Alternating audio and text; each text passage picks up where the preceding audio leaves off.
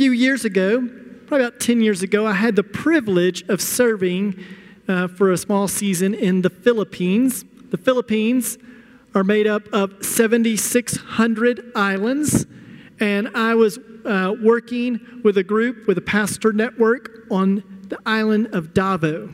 Now, Davao is predominantly Muslim. It's uh, the most unreached, one of the most unreached portion of the Philippines. And I remember during the conference we were teaching, this lady came up and she began to speak to me in Spanish. And I thought, well, that's unusual here in the Philippines to for somebody to be speaking Spanish, but my host informed me no, we've, we've got several languages and several cultures because the Philippines have had several different people that have uh, had influenced in this area of the world. In fact, Philippines had many nations rule over them. It wasn't really until after World War II that a strong independence was gained. And during that time, missionaries began to flood into the Philippines. There was one couple they went to a remote island where the gospel had never been proclaimed, and they shared the gospel with this group of people, and they said, We believe. And they started coming to church. They established a church on this island of unreached people, and they praised God for that. And this family labored there for 20 years. It came time for them to leave, and a new missionary couple was arriving. And he, the, the chief of that tribe, came them and said, Hey, we've been given to Jesus for a long time. And we've determined that we have paid Jesus back for what he's done for us. Now, that should cause you to go, that doesn't sound right. Sounds like there is a problem that this people had with understanding that, hey, we paid Jesus back for the sacrifice he made for us. They said, we're not going to come to church anymore. So this missionary, he said they may have heard the good news of Jesus, but there's something missing. They're missing some of the foundational truths and realities about who God is and why we need a Savior. So, this missionary named Trevor McIlwain took this people group back to Genesis. And he started in Genesis chapter 1, and he began to show them through God's word why we needed a Savior why the Savior had to come, why the Savior had to die. So, church, today we're starting a new series. And we're starting a series that will cover the first 11 chapters of Genesis. And we do so for a very specific reason. We just finished a series on discipleship. That this is Jesus' strategy for reaching the world is for uh, his people to make disciples who make disciples who make disciples. That's his plan. But as we do so, we need to teach disciples in truth and life. And it's important that we make sure that they have a firm foundation to build upon. So we're calling this series Foundations because we've got to make sure that we have a firm foundation upon which to understand the reality of who Jesus Christ is, what God is doing, why the world is the way that the world is. All of that begins to make sense as we go through the first 11 chapters of Genesis.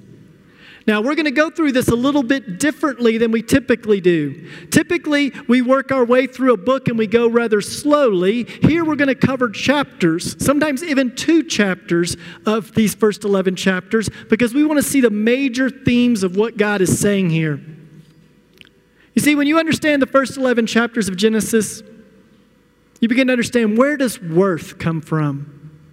Where does your worth come from? Where does my worth come from? Where's our value come from? Why is human life to be valued?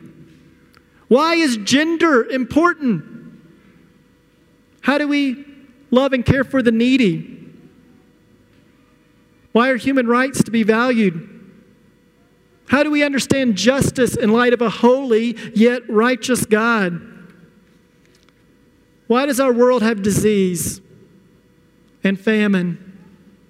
and natural disaster. Why do these things exist? Why do uh, people go to the nations and declare uh, the gospel all over the world? Why do these things happen? To understand it, we have to go back to Genesis. That's our foundation for understanding all these truths. So today we're going to be in Genesis chapter 1. I'm not going to read every verse in that chapter, but we're going to read portions of it so you can follow along. If you would please stand for the reading of God's Word. If you have your Bible, turn with me, Genesis chapter 1. I'll be reading from the English Standard Version. Hear the Word of our Lord. Genesis 1 1. In the beginning, God created the heavens and the earth. The earth was without form and void, and darkness was over the face of the deep. And the Spirit of God was hovering over the face of the waters. And God said, Let there be light. And there was light. Verse 6. And God said, Let there be an expanse in the midst of the waters, and let the expanse separate water from waters. Verse 9. And God said, let, let, the waters under the heavens be gathered together in one place, and let the dry ground appear. And it was so. Verse 14. And God said, Let there be lights in the expanse of the heavens to separate the day from night, and let them be signs and seasons and days and years. Verse 20. And God said, Let the waters swarm with swarms of living creatures, and let birds fly above the earth across the expanse of the heavens. Verse 24. And God said, Let the earth bring forth living creatures according to their kinds, livestock and creeping things, and beasts of the earth according to their kinds. Verse 26. And God said, Let us make man in our image, after our likeness, and let them have dominion over the fish of the sea, and over the birds of the heaven, and over the livestock, and over all the earth, and over every creeping thing that creeps on earth. So God created man in his own image. In the image of God, he created him. Male and female, he created them. Verse 31. And God saw everything that he had made, and behold, it was very good. And there was evening, and there was morning, the sixth day. This is the word of God for the people of God. And all God's people said, Praise be to God. You may be seated.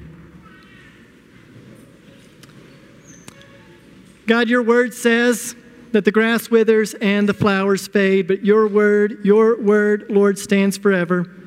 And this is the word that was preached to you. Lord, we acknowledge that unless you speak, nothing of true significance will be spoken here today. So speak, Lord Jesus, we pray. Amen. I'll tell you as we go through Genesis chapter 1, there's going to be some areas where we could go further and we could dive in more that we won't. And there's going to be some areas where um, we look as Christians and we say, as Christians, as Bible believing, and, and this is what we believe at IC. We believe the Word of God is the inspired, authoritative, inerrant Word of God. God has chosen to speak to, to us as humans, and this is the number one way He's chosen to speak to us. So we want to hear from God. But we also recognize that there's areas where God has spoken and Bible believing Christians can have some variance. And there's a couple things within chapter one that we'll see that on. I'll point those out to you, hopefully in a gracious, understanding way. But know this as Christians there are things that we must, that we have to stand firm on. The reality of what, who, what God's word is, that it's His authoritative word. The reality of who Christ is, the Trinity, Father, Son, and Holy Spirit. These, these things are things that are near and dear to our faith that cannot be removed, that Scripture is clear on. And we talk about creation.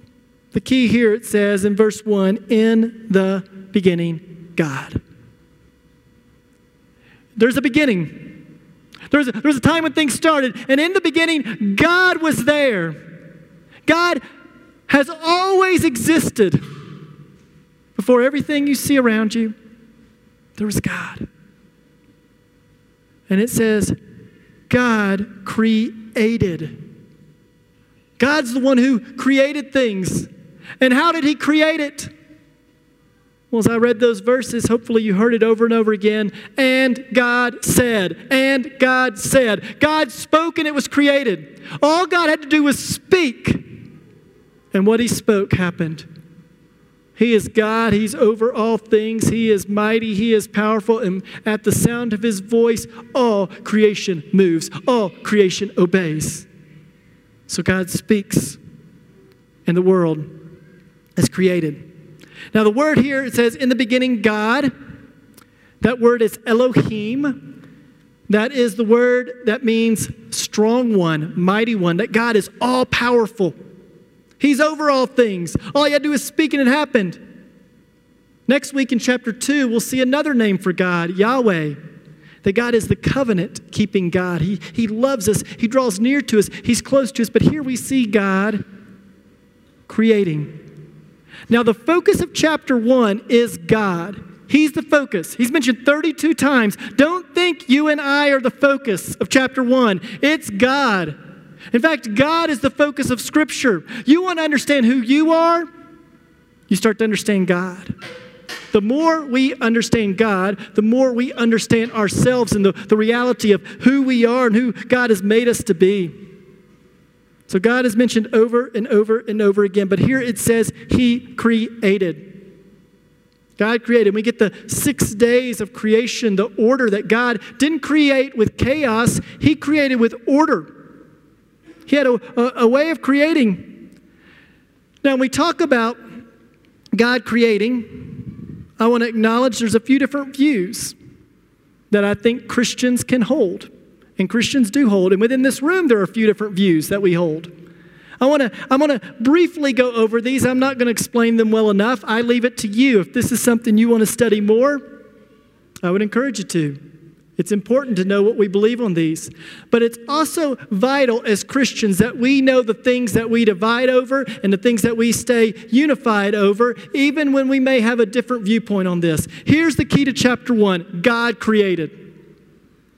Any other view is biblically unfaithful.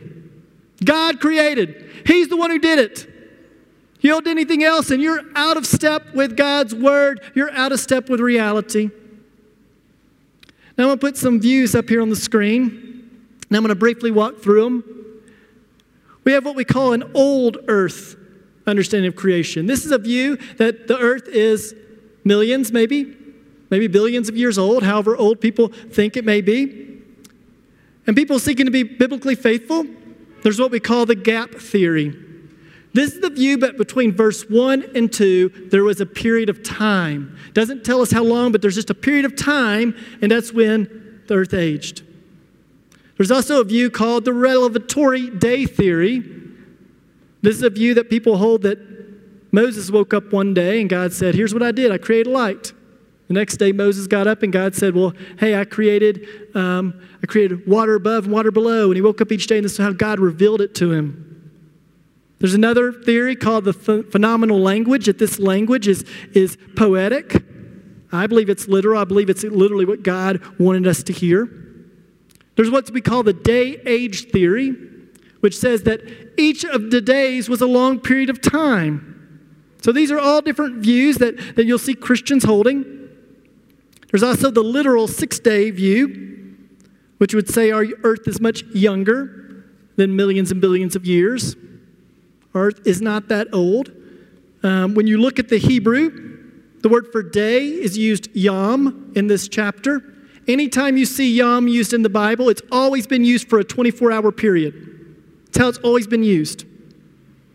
Also, one of the big things is death does not occur until Genesis chapter 3. There is no death till Genesis 3. So this view seems consistent with that. Also, when you envision Adam and Eve, how do you envision God creating Adam and Eve? Do you envision them as babies wallowing around in the dust? I don't think that's any of our images. We all believe that God created Adam with age. He was created as a man, not as a baby, not as a boy, as a man. You see, our sovereign God, if He wants to create this earth with age, He can do so. Because all God has to do is speak, and it happens. Now, within this room, I know there's some varying viewpoints, and some of you may hold rather tightly or strongly to your viewpoint. You may have good reasons. You may have researched this far more than I have. I've researched it before, but I want us to hear a quote from a scholar named Wayne Grudem that I think summarizes as Christians how our heart attitude toward this. Listen to this quote, it should be on the screen as I read it. However, it should be said at this point that with the information we now have, it is not at all easy to decide this question with certainty. The possibility must be left open that God has chosen not to give us enough information to come to a clear decision on the question.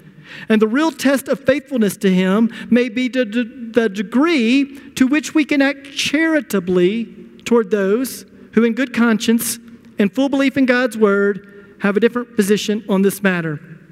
Both views are possible, but neither one seems to me now to be certain. Given the situation, it would seem best, one, to admit that God may not allow us to find the clear solution to the question before Christ returns. And two, to encourage evangelical scientists and theologians who fall into both young earth and old earth camps to begin to work together with much less arrogance and much more humility and a much greater sense of cooperation in the larger common purpose. Now, that's a long quote, but hopefully you hear the, the heart of it. That have a view, the view God created. He did it as Genesis 1 said how we people work out some of the details, we can be gracious in some of those things.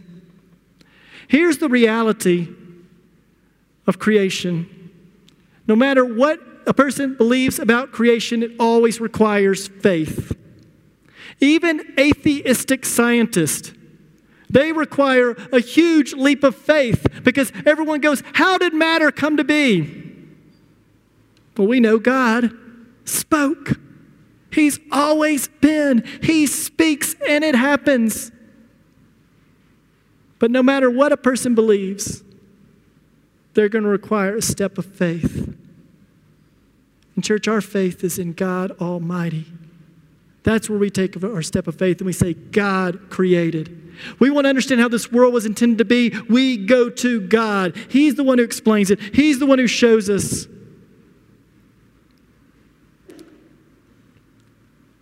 in verse 3. It says, And God said, Let there be light, and there was light. Again, but God speaks and it happens. Day one, He speaks, and I'll show you on this screen. It's day one, God speaks and light appears. All He had to do was speak, and it happened.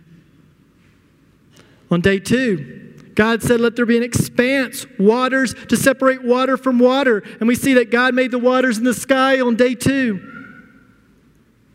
On day three, God made dry ground. Now, you can see our God is a God of order. He's not a God of chaos. The enemy is the one who brings chaos. Even as we worship God, we worship in and through the Spirit, but we worship with order because God is glorious and He's good. And here, each of these days, God creates. He creates a container that He's going to fill. So, day one, what's He create? Light. What's going to take the fullness of that light? The sun, the stars, the moon will reflect it. So, on day four, He creates the sun, the moon, stars to take the light. On day two, He created water and sky. What's He going to fill the sky with? birds of the air. What's he going to fill the water with? Fish of the sea. So we see day five, he fills what he created on day two. And on day six, he created the land on day three. On day six, what's he going to put on? He's going to put animals and he's going to put humanity, male and female. He's going to put man there on day six. We see that our God, this glorious, good, gracious God, He creates all that we see with order. Now, in verse 26, this is the sixth day. God has created the animals And he says it's good. And then in verse 26, he says, Then God said, Let us. I love that there is a plurality right there. God the Trinity, Father, Son, and Holy Spirit, all present at creation. The word used for God in chapter 1, Elohim, has a plurality in it. God is there. And he says, Let us make man in our image, in our likeness. Realize this there is nothing in all of creation made in the image of God outside of you and I. We're the only thing made in God's image. Animals, plants, this earth, none of it is made in the image of God. It's only humans. We are made in the image of God. And, what does that mean? In regards to morality, in regards to intelligence, in regards to personality, we are a reflection. We are made in the image of God. Our personalities, our morality, our intelligence are all reflection of who God is. And God made us. God created things, and God created out of nothing. Ex nihilo, he creates Latin word for nothing. He needs nothing to create. But he sets us up to have dominion over this world. We are under God. God allows us to be creative. But nothing humans create is out of nothing. Anything that a human has ever created is created out of something that God had already made by speaking it into existence. God speaks and it happens. He said he made us in, our, in his likeness to rule over the fish of the sea and the birds of the air. We're created to have dominion, to subdue the earth. That's one reason we value animals. It's one reason we value creation because God has called us to take care of it. We know one day this broken world, Jesus is going to return and he's going to restore this broken, fallen earth. And we wait for the day that he does that. But until he does, we want to be found faithful stewarding the world that he's given us. God's purpose, he says here, he creates us to have dominion to be fruitful and multiply, to subdue. Notice this God gives man work to do. Realize this work is a God honoring thing. God has created us to do work. Now, it's hard because of the fall. A lot of things I'm talking about today are in the, they're in the garden. We get two chapters in the Bible where everything's the way it's supposed to be. After that, all the way to the last cha- two chapters, Everything is chaos. Everything feels the implications of the fall that we're going to see in two weeks in Genesis chapter 3. We get two chapters where it's the way it's supposed to be. So today, when we talk, I'm talking about this is how God intended things to be. But because we live on this side of the fall, things are not the way that God intended them to be. In verse 27, it says, God created man in his own image. In the image of God, he created him, male and female, he created them. This is called the Imago Dei. We are made in the image of God, and that's where our worth and our value comes from. Why do we love other humans and treat them with dignity and respect? They're made in the image of God. As Christians, why do we say there is no ethnic, there is no racial, there is no tribal supremacy? Because we are all made in the image of God and we all trace right back to Adam and Eve. It's glorious, it's good. And whenever people start thinking hierarchy, that one people group, one nation, one tribe, whatever it may be, is superior to any other group. They have fallen out of line with how God created things. No, because of the Imago Dei, because we're made in God's image, we have worth and value, and we're to treat people that way. When we see those who are poor and destitute, why do we take time? Why do we ask God, How can I help? Why, as a church, do we say, How can we get involved? Because they are made in the image of God, and that is good and that is glorious. So often we in our world want to size people up based on their views on political things or their views on different issues. And God says, No, everybody has worth and value because they are made in my image. Why do we see the brokenness and perversion of sex? Why do we see pornography as a rampant plague upon our societies? It's because people do not have a proper view of the image of God. When you realize that God has made all people in his image, then you're going to see people having value and worth, and you'll treat them with dignity and respect, and you won't look at them as an object for your own pleasure, as an object to make your life happier and easier and better. No, you're going to treat people with dignity and honor. The Imago Dei, so many of our problems in our world come down to the fact that we don't properly understand that God has made us in his image. That's why we care for the poor. That's why we care for the needy. And it says that God has made them male and female. This is good. This is glorious. Male and female, made in the image of God. Both male and female, both made in the image of God. Male and female, made equal. There's equality between men and women, okay? In worth and in value, there's equality. God made it that way. Yet don't miss this there is uniqueness. I have four sons. I didn't carry any of them or give birth to any of them. That doesn't surprise anybody here, I don't think. You would expect that. My wife did that. She's a woman, and it's glorious, and it's beautiful, and God made her body where she can carry a baby and give birth to a baby. God has made us equal yet unique. He didn't make us the same. And that's a beautiful, glorious thing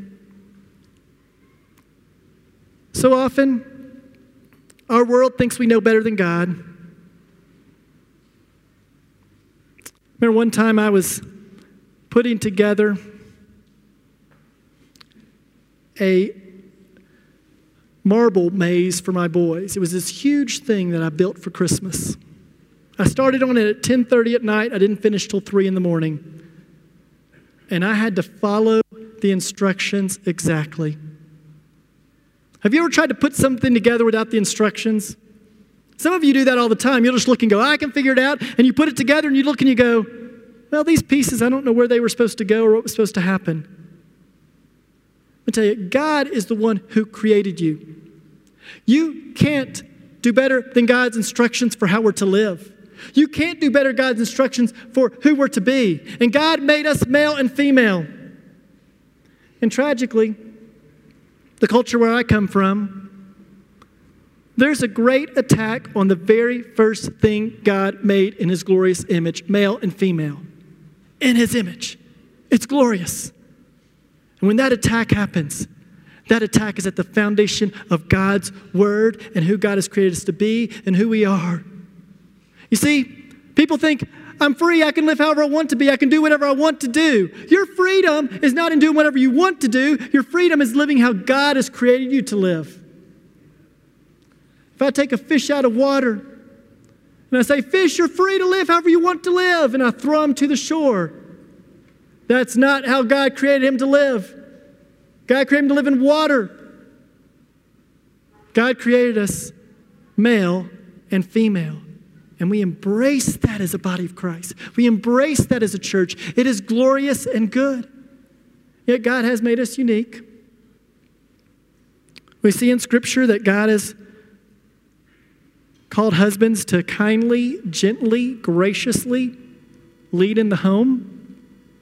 This is a God ordered thing. This has nothing to do with skill or ability or knowledge. It has to do with that's how God set it up. My wife, if she ever has a difficult time following any lead that I have, the problem's with me. It's not with her. I'm the lead in such a way that I care and love and provide. Here at IEC, we have we, we seek to be faithful to Scripture as a church. We see in 1 Timothy that Paul said that the elders were to be men, not because they're smarter, not because they're more gifted. That's just how God ordered it. It doesn't mean men and women aren't equal, it just means that God has set it up this way. And when we start kicking against God's word and how He's ordered things, is when things go crazy. Now, some of you I know today struggle with some of the things I just said. Some of you have been hurt by men who, in the name of God's word, have treated women poorly. I think that's an abomination. Men are to treat women with dignity and great respect and great care and compassion because we're both equally made in God's image. No, we don't throw out God's word because we've seen somebody abuse God's word. We hold to God's word because it's what God has said. He's the one who said it. I don't get to look and go, I know better, I'll build the puzzle myself. No, God's the one who did it. I'm going to hold to His truth, His word. He made us male and female. That is good and glorious, and we can stand on that. Fame and glory would spread throughout this earth. That was His original plan. Yet we're going to see that that plan gets messed up in Genesis chapter 3. Now, God's going to restore that. God's purpose will still be accomplished. This whole earth will be filled with image bearers who worship the living God. And one day, every tribe, tongue, and nation is going to stand before God and worship Him. That's where we're headed, church. But we come back here to the beginning and we see that God put us in the garden to live in relationship with Him. That's what He intended, that we live in connection and communion and relationship with Him. And at the end of day six, once He created male and female, once He created mankind, He says, It is very good. The only very good we see in creation is man and woman. Very good. God created them, and it's glorious and it's beautiful. See, we're all there is. It's made in God's image, and we are to turn this world into worshipers of God. That's what we go to do. In Genesis chapter 2, I'm not going to go here, but beginning of chapter 2, we see the seventh day where God rested. He didn't need rest. He created you and I to work, but we need rest. God made us dependent. God needs nothing. God is totally self sustaining. He doesn't need food, He doesn't need rest. You and I, we need sleep. We need food. Why do we thank God when we eat a meal? It's not because we hope He'll turn a meal that's unhealthy into a healthy meal. That's unrealistic. We look and we say, God, thank you. Thank you. You've provided again. I need food to live. And yet again, you've been faithful to provide that which I need to sustain and to be alive. But as we eat, it's a reminder I can't live this life by myself. Separate me from food, separate me from water, separate me from sleep, and I won't make it very long. I'm dependent upon a good and gracious Creator. God has made it where we, all of our lives, declares that we are needy we are in need of a good and gracious God. Well, Genesis chapter 1. Next week we'll get into chapter 2. And in Genesis chapter 2, some of you may have heard that there's a second creation story. Genesis 2 retells the creation story. It's not a second story. Same story told twice, different perspective. Genesis chapter 2 uses the word Yahweh, the covenant, personal God, because he's personal. So, same story told twice Genesis 1, Genesis 2. It would be like if we saw a car accident and you said, What happened? And I said, Well, this person was going fast and they slammed on their brakes. The car behind them rammed them. And then you asked somebody else what happened. And they said, Well, a kid ran out in the street and this car slammed on its brakes to save the kid and another car slammed into him. And then everybody started cheering and going crazy because the kid wasn't hurt. Exact same story, different details, different perspective. That's how Genesis 1 and 2 work. Let me show you um, uh, the pyramid. You can pull that one up. Um, what Genesis 1 is like. God is building up. Genesis 1 First day creates light, next day, water, sky, next day, land, moon, sun, moon, stars, birds, fish, finally, animals, and at the pinnacle, the very top of God's creation, above all else, to be over everything else that God has created. And we're going to get details of how God created man that we didn't get in chapter 1. So these two chapters, they go hand in hand, allowing us to see how God has made all things.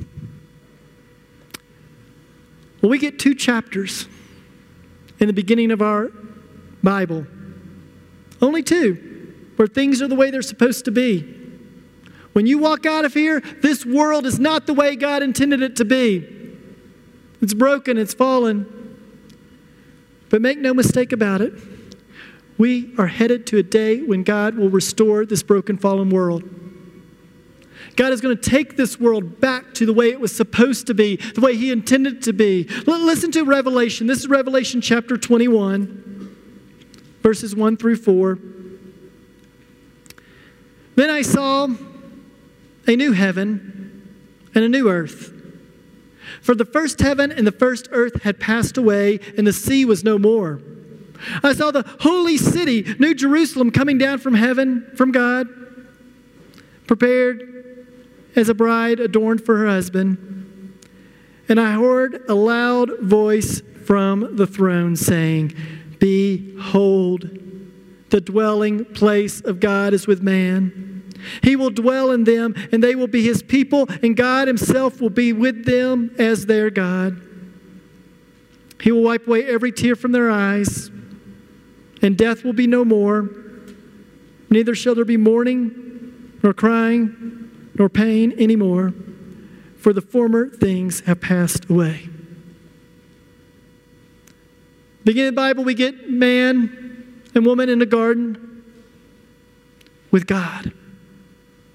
At the end of the book, we get all of creation, all of humanity with God in a garden, a new heaven and a new earth, and He wipes away every tear.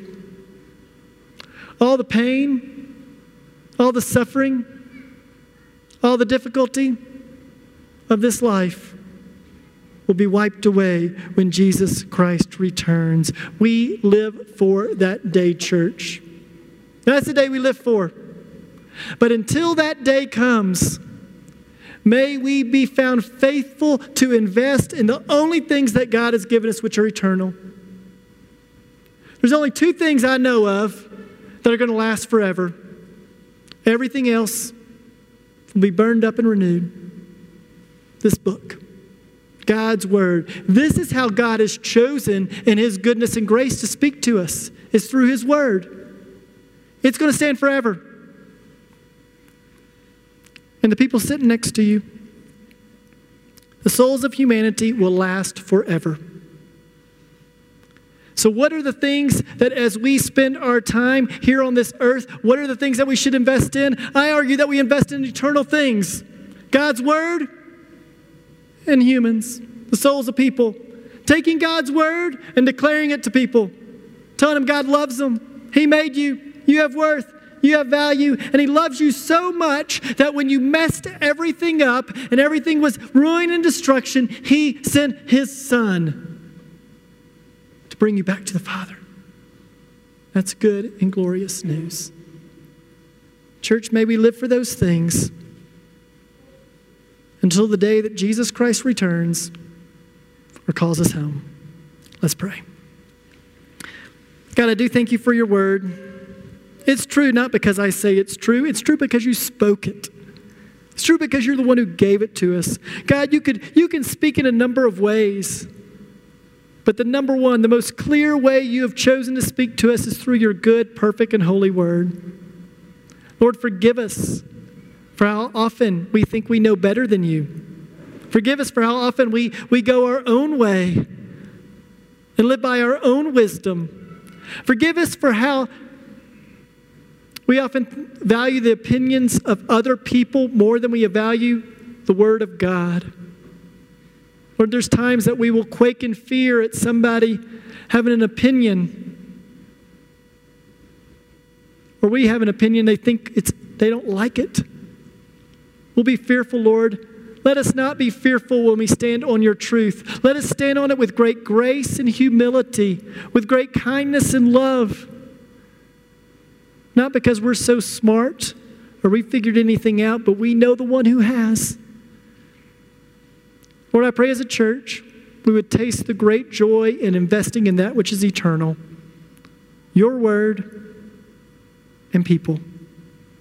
And Lord, until you return, may we be faithful to bring in the harvest, to see those who don't know you won, to see those who, who trust in you grow in maturity to the point that they can help others grow in maturity. Lord, you've called us to be fruitful and multiply. That not only applies physically, that applies spiritually.